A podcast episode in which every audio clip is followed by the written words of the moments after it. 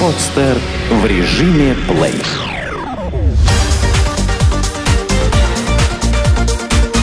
Банк.ру. Информационный дайджест. Какие автомобили россияне берут в кредит? В 2012 году в России было продано 2 миллиона 930 тысяч новых легковых и легких коммерческих автомобилей. Из этой доли, как отмечают специалисты, примерно 40% всех машин продается в кредит. Какие именно марки авто россияне предпочитают брать в кредит и что будет со ставками по займам в этом году? Прошлый год войдет в историю по объемам продаж легковых автомашин. По словам председателя Комитета автопроизводителей Ассоциации европейского бизнеса Йорга Шрайбера, в России установлен новый рекорд продаж. Предыдущий рекорд был в 2008 году. Как отметил начальник управления по работе сегментом розницы Абсолют банка Антон Павлов, за период январь-ноябрь 2012 года российский автомобильный рынок вырос на 12% или на 279 тысяч проданных новых автомобилей по сравнению с тем же периодом 2011 года. При этом доля автомобилей, продаваемых в кредит, составляет не менее 43-45%.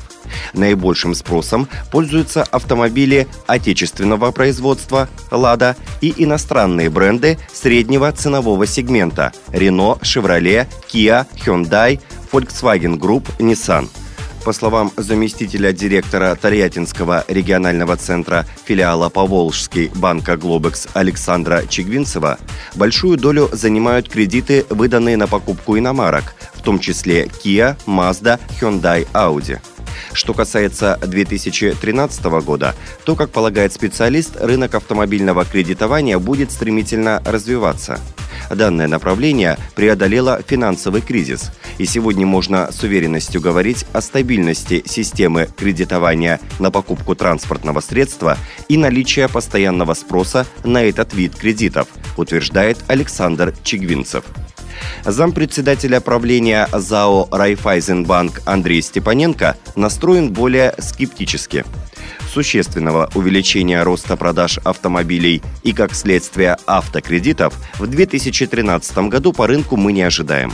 Основным стимулирующим фактором кредитных продаж останутся совместные акции банков с автопроизводителями и дилерами, пояснил он. А вот ставки по автокредитам, возможно, еще вырастут.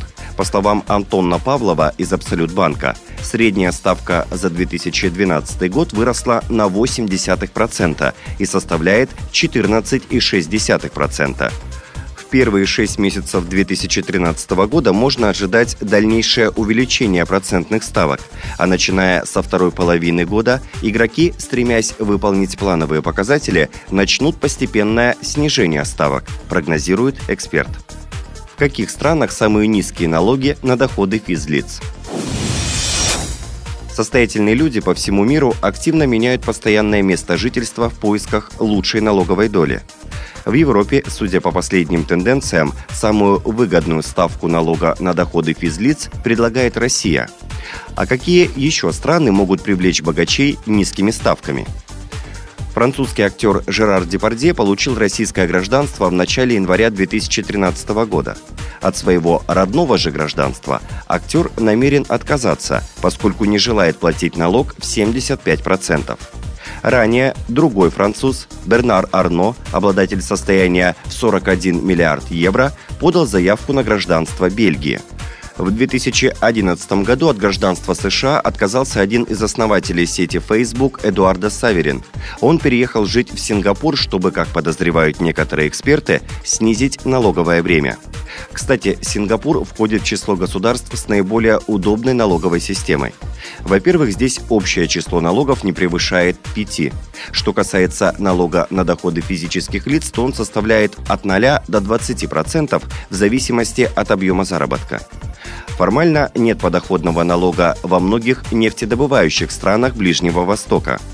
Он заменен различными социальными сборами на будущую пенсию и защиту. Например, жители Объединенных Арабских Эмиратов, Катара, Омана, Кувейта, Бахрейна платят от 5 до 7,5% со своих доходов. Можно сказать, что подобные ставки на доходы являются одними из самых низких в мире.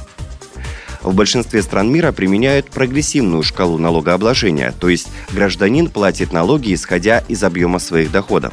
Чем больше он зарабатывает, тем более высокую ставку налога ему приходится применять.